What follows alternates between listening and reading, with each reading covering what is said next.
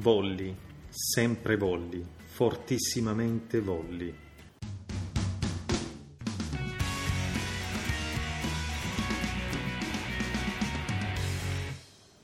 Con questa celebre affermazione contenuta nella sua autobiografia, Vittorio Alfieri dirà che si era sentito quasi chiamato a diventare un eroe.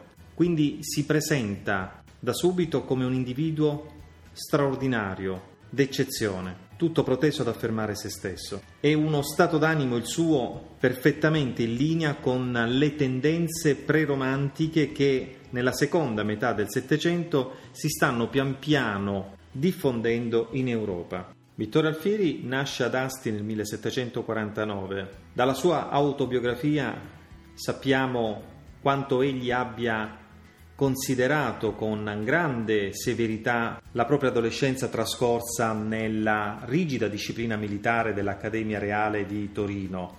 La città è la capitale del Regno di Sardegna e l'Accademia rappresenta un collegio esclusivo per i figli dei nobili. Il padre era un conte e purtroppo per Vittorio Alfieri era morto quando il figlio aveva soltanto un anno. Entrato dunque all'età di nove anni nell'Accademia, Vittorio Alfieri trascorrerà all'interno di essa ben otto anni, anni che egli stesso definirà quasi di ineducazione, anni di ristrettezze culturali per la cieca obbedienza ai precetti militari che veniva pretesa dai, dagli allievi. E quindi anche per reazione a quel mondo così angusto, Vittorio Alfieri sviluppa una personalità a dir poco ribelle ed impetuosa. Gli anni giovanili sono caratterizzati da alcuni viaggi che lo portano da Parigi all'Inghilterra, dal Portogallo in Svezia in Russia. Sono però viaggi nei quali egli si considera più un fuggiasco che un viaggiatore. Fugge cioè da qualsiasi forma di tirannia, è desideroso di incontrare, di visitare dei paesaggi selvaggi. Nel 1774 Alfieri lascia l'esercito con il grado di tenente, si dedica all'attività letteraria e la sua prima tragedia è Cleopatra, che ottiene un grande successo di pubblico e lo convince delle sue capacità come poeta tragico. In quel periodo la tragedia in versi è considerata insieme con il poema eroico il genere più prestigioso, quello più adatto a comunicare un messaggio di virtù al pubblico. Negli anni successivi, per approfondire la propria cultura, Alfieri legge i filosofi illuministi, Voltaire, Rousseau, Montesquieu, e in questa sua formazione letteraria avverte però anche il bisogno di allontanarsi dalla cultura francese, cioè intende imparare un italiano più puro e quindi si dedica allo studio dei classici italiani, trascorre molti periodi in Toscana. L'educazione linguistica si accosta però anche a quella politica. Alfieri infatti ama l'Italia, un'Italia che però in quel periodo è politicamente divisa ed è sottoposta continuamente alle influenze straniere. Una delle opere preferite il principe di Niccolò Machiavelli lo spinge a scrivere due trattati in prosa, della tirannide e del principe e delle lettere. Sin da subito, dunque, Alfieri si occupa di politica. Ma la politica per lui rappresenta uno scontro di grandi personalità per conquistare o mantenere il potere. Quindi, nella sua ottica, la politica è rigidamente aristocratica, come era del resto anche quella di Machiavelli, quindi non c'è posto per gli individui mediocri e per il popolo. Il Trattato della Tirannide mette in luce da subito uno dei pensieri più potenti di Vittorio Alfieri, cioè il conflitto inevitabile che oppone il tiranno all'uomo libero. L'uomo libero si oppone al tiranno non perché voglia la democrazia, ma semplicemente per un desiderio insopprimibile di libertà. Nel secondo trattato, invece, del Principe delle Lettere, egli sottolinea come l'uomo libero sia essenzialmente il libero scrittore, colui che lavora per una missione civile, cioè quella di convincere i suoi compatrioti che formano una nazione e guidarli dunque verso il rinnovamento. E la nazione a cui ovviamente pensa l'Alfieri è l'Italia, che però ancora non esiste sul piano politico. Il suo rapporto con i sovrani quindi sarà sempre conflittuale. Siamo dunque molto lontani ormai dalle idee degli illuministi, che erano convinti di poter cambiare la società attraverso un confronto con il potere politico. Nel 1777 a Firenze, Alfieri, all'età di 28 anni, conosce Luisa Stolberg e subito se ne innamora. Luisa Stolberg è la contessa d'Albany, in quel momento moglie di Carlo Edoardo Stuart, il pretendente al trono d'Inghilterra, e Alfieri la definirà da subito la sua unica donna. All'epoca questa relazione causa un forte scandalo, ma l'Alfieri non se ne preoccupa e con la stessa libertà Vittorio Alfieri decide anche di liberarsi da questi vincoli di sudditanza che lo legano al re Sabaudo e di fatti rinuncia ai beni ereditati dalla famiglia e li dona tutti alla sorella Giulia, riserva per sé soltanto una piccola rendita annua. Da questo momento finisce però per isolarsi anche dalla società circostante. Non ha ancora compiuto 30 anni, ma sono veramente gli anni più intensi per la sua produzione. Scrive diverse nuove tragedie, tra le quali per esempio Merope e il Saul, nel frattempo, dopo varie traversie, riesce a ricongiungersi con la propria amante, con la quale si trasferisce a Parigi a partire dal 1786, dopo che la donna ha ottenuto la separazione dal marito e successivamente a partire dal 1788 a causa della morte di Carlo Edoardo Stuart i due potranno finalmente vivere assieme. È proprio in questo periodo che l'Alfieri decide di pubblicare a proprie spese le sue tragedie. Nel 1789 accoglie con grande entusiasmo lo scoppio della rivoluzione francese attraverso due tragedie di libertà, il Bruto I e il Bruto II. Successivamente, a causa delle sue origini nobiliari, lo stesso Alfieri diventa un personaggio sospetto ai rivoluzionari francesi e quindi per evitare ulteriori guai decide di rientrare a Firenze nel 1792. Ormai anziano, lo scrittore sente di vivere gli ultimi anni della sua vita in contrasto con il proprio tempo, vive appartato, quasi isolato. La rabbia nei confronti della rivoluzione tradita gli ispira la composizione di sei commedie, un genere che in quel periodo era ritenuto molto più basso della tragedia. Ma proprio per questo motivo questa composizione rivela quasi il disinganno dello scrittore, il suo giudizio negativo verso una società nei confronti della quale si può proporre soltanto la commedia. Nello stesso periodo scrive 17 satire che mettono in ridicolo molti aspetti della società contemporanea. Nell'ultimo periodo si dedica soprattutto a completare la sua ampia autobiografia che eh, terminerà proprio nei mesi precedenti alla sua morte avvenuta nel 1803. Dalla sua autobiografia possiamo subito intravedere come Alfieri metta la sua vita sotto l'egida, sotto il segno dell'eroismo e questa visione della vita è stata dettata soprattutto dalla lettura di Plutarco, lo scrittore greco che aveva raccontato le storie di eroi antichi. Ciò che affascina l'Alfieri è soprattutto il dramma degli eroi antichi, con le loro fortune impreviste, con le loro repentine e impreviste cadute. Nel corso del Settecento i personaggi classici vengono spesso rappresentati in scena grazie al melodramma. Alfieri però conferisce loro un senso dignitoso del vivere, molto lontano dagli eccessi del sentimentalismo. Con Alfieri ci si allontana da quella figura di intellettuale riformatore, amante della società civile, rappresentato da molti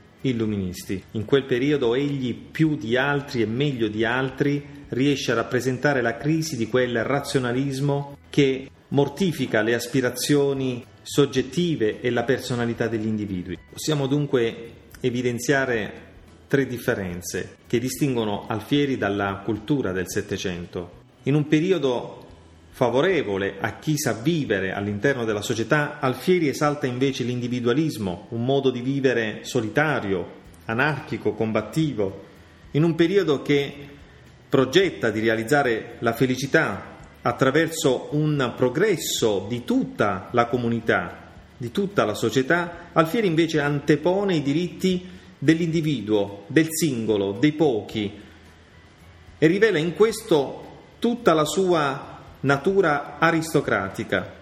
In un'epoca che considera ogni uomo cittadino del mondo, Alfieri invece rifiuta il cosmopolitismo e proclama invece il valore della patria e della nazione.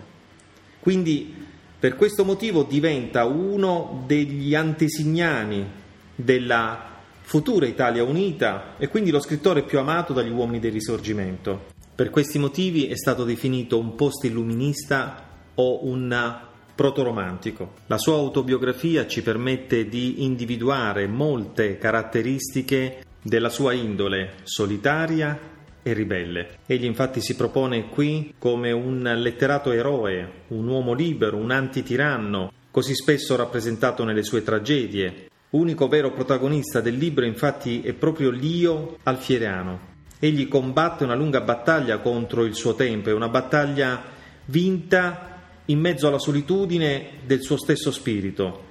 Ed è qui che risiede il carattere romantico della sua autobiografia, molto amata dai lettori dell'Ottocento. I patrioti risorgimentali, infatti, la considereranno un'opera esemplare, perché dimostrava che figure di uomini liberi potevano davvero esistere nell'Italia di quel periodo.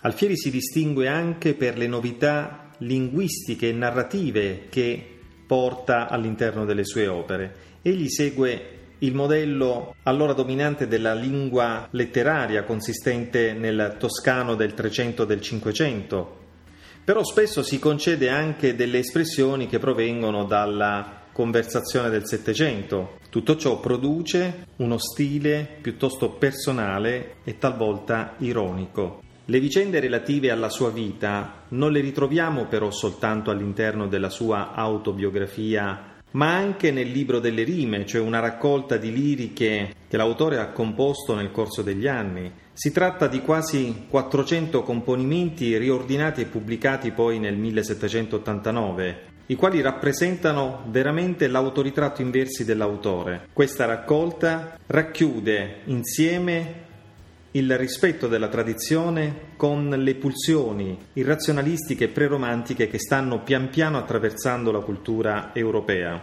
In questa raccolta prevalgono i sonetti, forse la forma metrica più adatta all'analisi interiore. All'interno di questi componimenti emerge molto spesso il repentino mutamento degli stati d'animo dell'autore e soprattutto la profonda malinconia con cui lo stesso Alfieri riflette su di sé, rivelando così il proprio io. Il genere però più amato dall'autore è senza dubbio la tragedia. Intanto perché in quel periodo rappresenta la forma letteraria più nobile e poi perché solo tra i personaggi più nobili egli considera di poter trovare davvero le forme, le passioni più autentiche, come l'amore, l'ira, il furore, la gelosia, la libertà, la vendetta. L'Alfieri sostiene che chi sa coltivare intensamente i sentimenti e le passioni ha un animo divino. Quindi per esprimere questa forza, questo sentimento, è necessaria la poesia tragica. Dopo aver scritto la sua prima tragedia, la Cleopatra, nel 1774,